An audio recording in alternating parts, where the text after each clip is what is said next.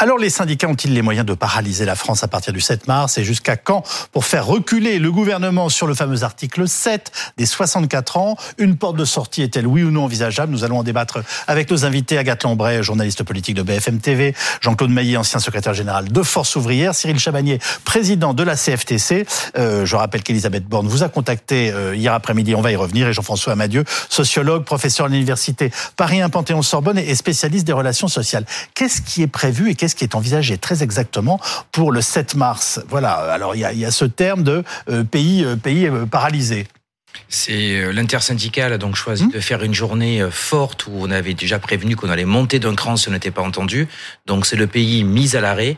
On demande à l'ensemble des salariés, que ce soit du public, du privé, de ne pas aller travailler et d'être en grève ce jour-là. Mais nous demandons aussi à d'autres secteurs comme les commerçants, les artisans, euh, de euh, baisser les rideaux, serait-ce que quelques heures symboliquement pour soutenir cette mobilisation. Et puis, il peut y avoir aussi certaines actions, coups de poing qui peuvent être menées. Donc c'est vraiment France à l'arrêt une journée. Et pour l'instant, l'intersyndicale s'arrête à une journée. Jean-François Amadieu, vous qui observez cela à longueur d'année, pensez-vous que nos syndicats ont les moyens de paralyser le pays pendant une journée complète?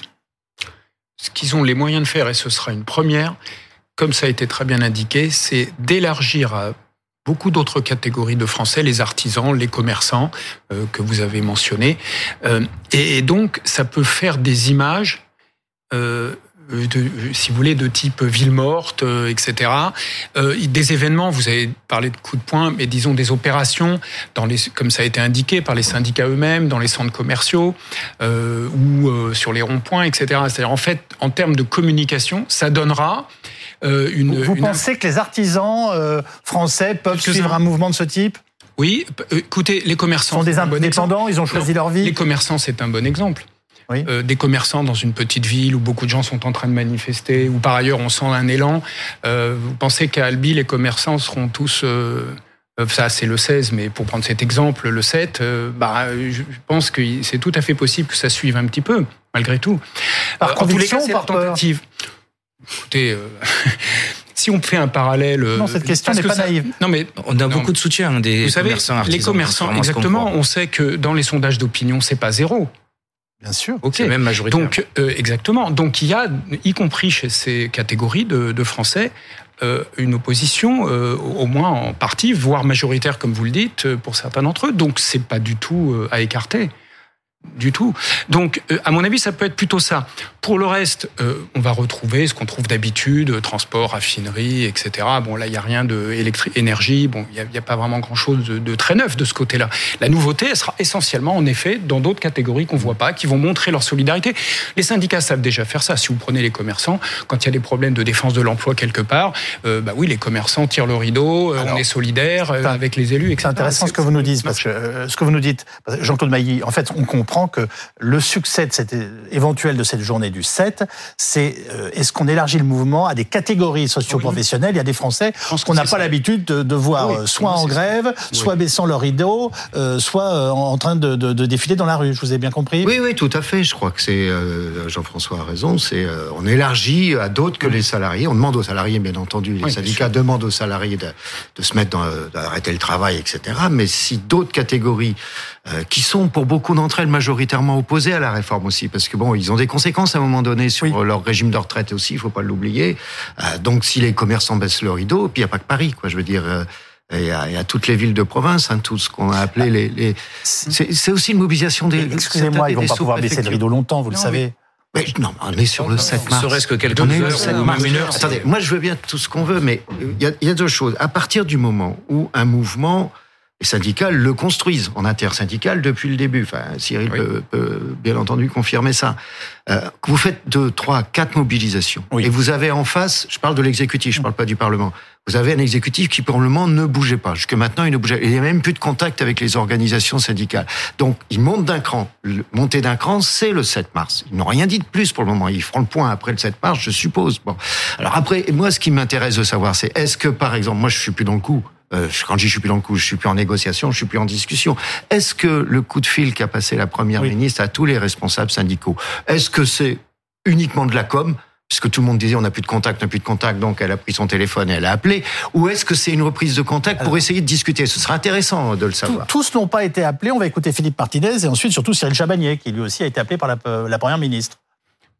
C'était plus une, euh, un appel euh, de courtoisie, comme on dit.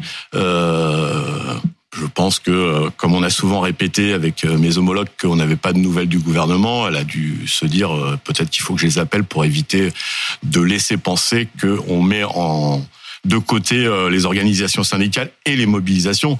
C'était de pure forme. Je, pense que c'était de pure forme, oui. Alors, un appel de courtoisie, nous dit Philippe Martinez. Laurent Berger a évoqué, lui, rien de nouveau. Vous, Cyril Chabagnier, comment vous qualifieriez cette, cette conversation? Ah ben, la courtoisie et le rien de nouveau, je peux reprendre euh, tel quel. Euh, ce que j'ai noté quand même, c'est que nous faisons une intersyndicale samedi. Nous annonçons euh, la journée évidemment du 16 février, mmh. mais cette journée de pays à l'arrêt le 7 mars. Et que les coups de fil commencent quelques heures euh, après cette mmh. journée. Donc on a quand même senti une inquiétude au niveau du gouvernement sur cette journée du 7 mars, avec le pays à l'arrêt et des risques de grève euh, reconductibles, même en tout cas annoncés dans certains secteurs, même si l'intersyndicale n'en parle pas. Euh, donc on a senti cette inquiétude-là et ensuite, deuxième partie de la conversation a été est-ce qu'on peut trouver des solutions pour sortir de cette crise Et le problème qu'il y a, c'est que pour nous, la seule solution, c'est que le gouvernement renonce aux 64 ans. L'article 7, donc les 64 ans. Et la première ministre a très bien fait comprendre que déjà dans le programme présidentiel, il y avait les 65 ans. Ils sont passés aujourd'hui à 64 et que pour eux, c'était une ligne rouge qu'ils ne le pas.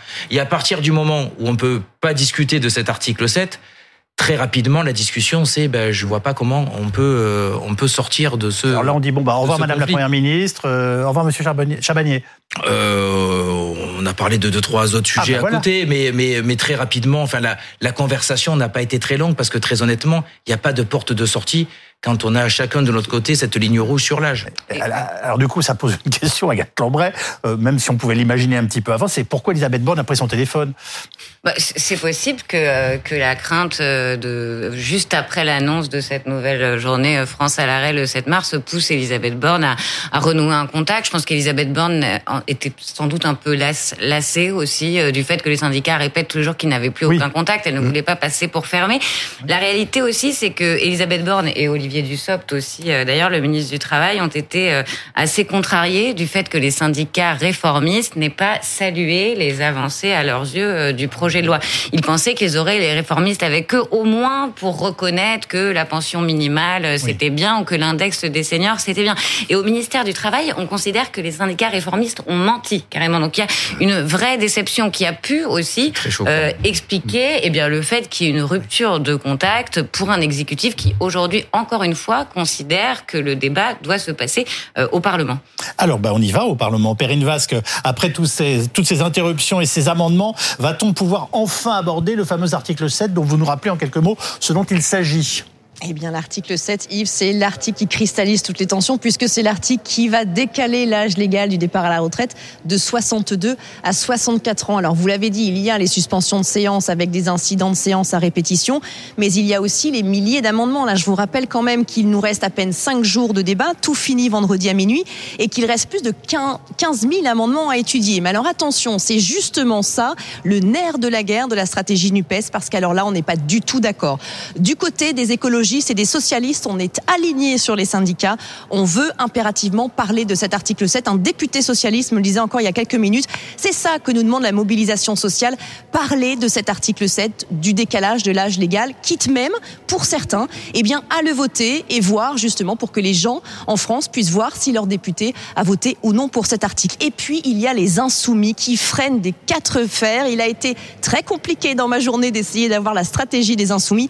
J'ai fini par avoir une d'un cadre insoumis qui me dit hors micro, mais ce n'est pas notre intérêt d'aller jusqu'à l'article 7, parce que s'il est voté, qu'est-ce qui va être dit en plateau le week-end prochain? Eh bien que le Parlement a voté démocratiquement pour repousser l'âge légal à 64 ans, et ça, ils ne sont pas du tout prêts pour l'instant. En revanche, ce qui est sûr, c'est que la France insoumise accélère sur la pression de ses partenaires, mais aussi parce qu'ils veulent accélérer le débat. Ils ont commencé à supprimer plusieurs amendements, d'autres euh, seront sans doute suivis. Nous en sommes qu'à l'article 2 sur l'index des seniors, mais dans les prochaines heures, Les prochains jours, ça devrait accélérer. Article 7 ou pas, eh bien écoutez, c'est toute la discussion au sein de la stratégie de la NUPES. Perrine Vasque avec Anthony Beau en direct de l'Assemblée nationale. Cyril Jabanier, est-ce que pour vous c'est important que cet article 7 sur les 64 ans soit justement discuté cette semaine et qu'il y ait un vote dessus? C'est très important. Je fais partie de ceux qui euh, ont toujours dit que l'obstruction n'était pas une bonne idée. Euh, c'est quand même euh, l'article clé. la réforme des retraites mérite d'avoir un débat et un débat sur le fond et non pas des invectives qu'on peut, qu'on peut entendre. Et vous leur dites quoi, la France insoumise? Calmez-vous. On aimerait bien parler du fond nous, on demande que l'article 7 soit voté. Donc, un, parler un peu plus du fond. Deux, que l'article 7 soit voté parce que oui, on veut on veut que les que les députés prennent leurs responsabilités. vous voulez que tout le monde se, enfin, se responsabilise et je crois que Philippe Martinez l'a dit ce matin, mais sur ça je partage. Il faut qu'on sache les députés qui ont voté ou pas. C'est trop facile qu'il n'y ait pas de vote et que chacun rentre chez soi en disant ah non mais attendez moi je ne l'aurais pas voté euh, si voilà c'est trop simple. Que chacun prenne ses responsabilités et, et je crois que ça montre aussi euh, la fragilité des députés, y compris de la majorité, dont nombreux d'entre eux avec qui on peut discuter sont très mal à l'aise pour euh, voter ce texte. Jean-Claude Maillet? Oui, moi ça m'apparaît important également. L'obstruction n'est pas une page d'histoire euh, sociale qui se tourne dans tous les cas. N'est pas une solution. Et puis il faut que, y compris les gens qui ont participé aux législatives, les électeurs sachent, voilà, mon député, voilà ce qu'il a, ce qu'il a voté. Vous savez, il y, a, des pays où même les organisations syndicales affichent les votes des, députés. Hein. Ça existe aux États-Unis, en Autriche, etc. Donc, et ça, c'est en même temps. Et donc, excusez-moi, mais ça veut dire que le sketch auquel on a encore eu droit cet après-midi à l'Assemblée nationale est une perte de temps totalement inutile et contre-productive. Et contre-productive, c'est votre analyse. oui, tout à fait, c'est contre-productif. Mais quand je, voudrais revenir sur ce que disait euh, Cyril euh, et les autres, euh, les autres leaders syndicaux, c'est un, appel de courtoisie. Ben, je pense que c'est pas non plus pas parce que c'est elle, hein. c'est pas aujourd'hui dans un système de quinquennat la première ministre qui décide si elle négocie ou pas. Euh, c'est à l'Élysée que ça se passe. Si un jour ça doit bouger, si ça bouge, hein, j'en sais rien, le seul qui peut prendre la décision, c'est le président de la République. Jean-François Madieu. Oui, non, c'est très important ce que Jean-Claude rappelait. C'est la première fois. Vous l'appelez Jean-Claude, vous, maintenant Oui, ouais. oh, d'accord, C'est la première. force de se voir sur les plateaux. Ça. Non, mais c'est la première fois. C'est la première fois qu'on a euh, une réforme qui est menée alors qu'au Parlement, euh, on, on, compte euh, chaque député pour savoir. Oui, non, mais c'est quand même très nouveau. Et du coup, ça amène tout le monde, euh, les médias, les, les, les députés eux-mêmes, pas encore les organisations syndicales comme à l'étranger, mais elles pourraient le faire. Euh, et quand même, euh, euh, Martinez ce matin a été quand même très clair sur cette idée qui est simple, c'est que on va, lorsque le 16 on manifestera, un peu partout dans différentes villes, eh bien, les gens doivent savoir ce qui est en train de se passer à l'Assemblée, qui va voter quoi. Et toute la stratégie syndicale depuis le début, elle est largement fondée sur ça, d'où l'idée d'avoir un vote et de responsabiliser chaque parlementaire. Et on a bien vu qu'il y a eu une réaction déjà sur un tweet euh, d'un député, vous vous souvenez, où je crois que c'est Marc Ferracci, mais je suis pas sûr, qui, qui dit euh, non, quand même, ça va pas, c'est, euh, on doit pas donner les noms comme ça des parlementaires. Alors qu'en fait, ils sont publics. qui étaient donnés, non pas les noms, mais. Oui, mais en fait, les, les, on peut le faire. On va sur le site de l'Assemblée, on le sait déjà. Mais disons que les gens le font oui, pas. excusez-moi, l'Assemblée, on vote à visage découvert. On a été élu sur l'affiche et on dit qui on est, pourquoi, ce qu'on fait. Mais la différence, c'est qu'en effet, par rapport, par exemple, aux États-Unis où c'est très clair, vous n'avez pas un site internet du syndicat qui vous donne pour chaque euh, euh, membre du Congrès, euh, est-ce qu'il vote les textes favorables aux travailleurs ou pas, de façon précise, c'est très bien fait, n'importe qui peut le regarder, c'est très mm-hmm. facile. là, on n'a pas ça en France, il faut aller sur le site de l'Assemblée pour regarder en détail sur chaque texte de loi, c'est très compliqué, donc on ne le fait pas. Alors, l'article 7, l'obstruction, va écouter les réactions d'un député NUPES et d'un député de la majorité présidentielle. Depuis euh, le début de l'examen de ce texte, c'est la majorité qui fait de l'obstruction, hein, qui nous a fait perdre une demi-journée vendredi, euh, qui a refusé qu'on travaille ce week-end et qui est responsable du choix d'un véhicule législatif qui contraint le temps parlementaire. Donc c'est eux qui ont aujourd'hui la responsabilité du fait que ça prenne du temps. Il n'y a pas aujourd'hui dans la NUPES, ni chez les uns ni chez les autres, euh, de velléité d'obstruction. Il y a une velléité d'avoir un débat qui soit satisfaisant, qui soit convenable sur ce texte. On a été élu pour s'opposer à la retraite à 64 ans. Donc c'est ce qu'on fait ici au Parlement. Mais il y a plus de temps sur cette réforme que pour les précédentes réformes des retraites. Il y a eu la demande d'ouverture ce week-end. Si on avait ouvert ce week-end, qu'est-ce que ça aurait changé À partir du moment où ils déposaient leurs 16 000 amendements ou ils ne les retiraient pas. C'est une manœuvre dilatoire pour dire que la majorité ou le gouvernement empêche le débat. C'est pas vrai. Sur une réforme comme celle-ci, vous n'avez pas besoin de déposer 16 000 amendements. Vous pouvez en déposer, c'est le droit de chacun, mais vous savez pertinemment qu'en faisant ça, vous empêchez le débat. Agathe, vous avez bondi en écoutant nos députés. Pourquoi? Non, mais entendre un député de la NUPES qui ose dire on ne fait pas d'obstruction, c'est la majorité qui fait de l'obstruction, mais c'est la mauvaise foi incarnée. Et d'ailleurs, les masques sont tombés ces derniers jours parce que les insoumis sont rentrés dans ce débat en disant non, non, non, nous, on veut pas faire d'obstruction. Mais quand on leur demandait mais est-ce que vous voulez aller au vote? Et eh ben là, soudain, ils ne répondaient plus. Et aujourd'hui, la réalité, c'est que l'on réalise eh bien que une bonne partie des insoumis ne veut pas aller au vote parce qu'ils ont peur que l'article 7 soit adopté.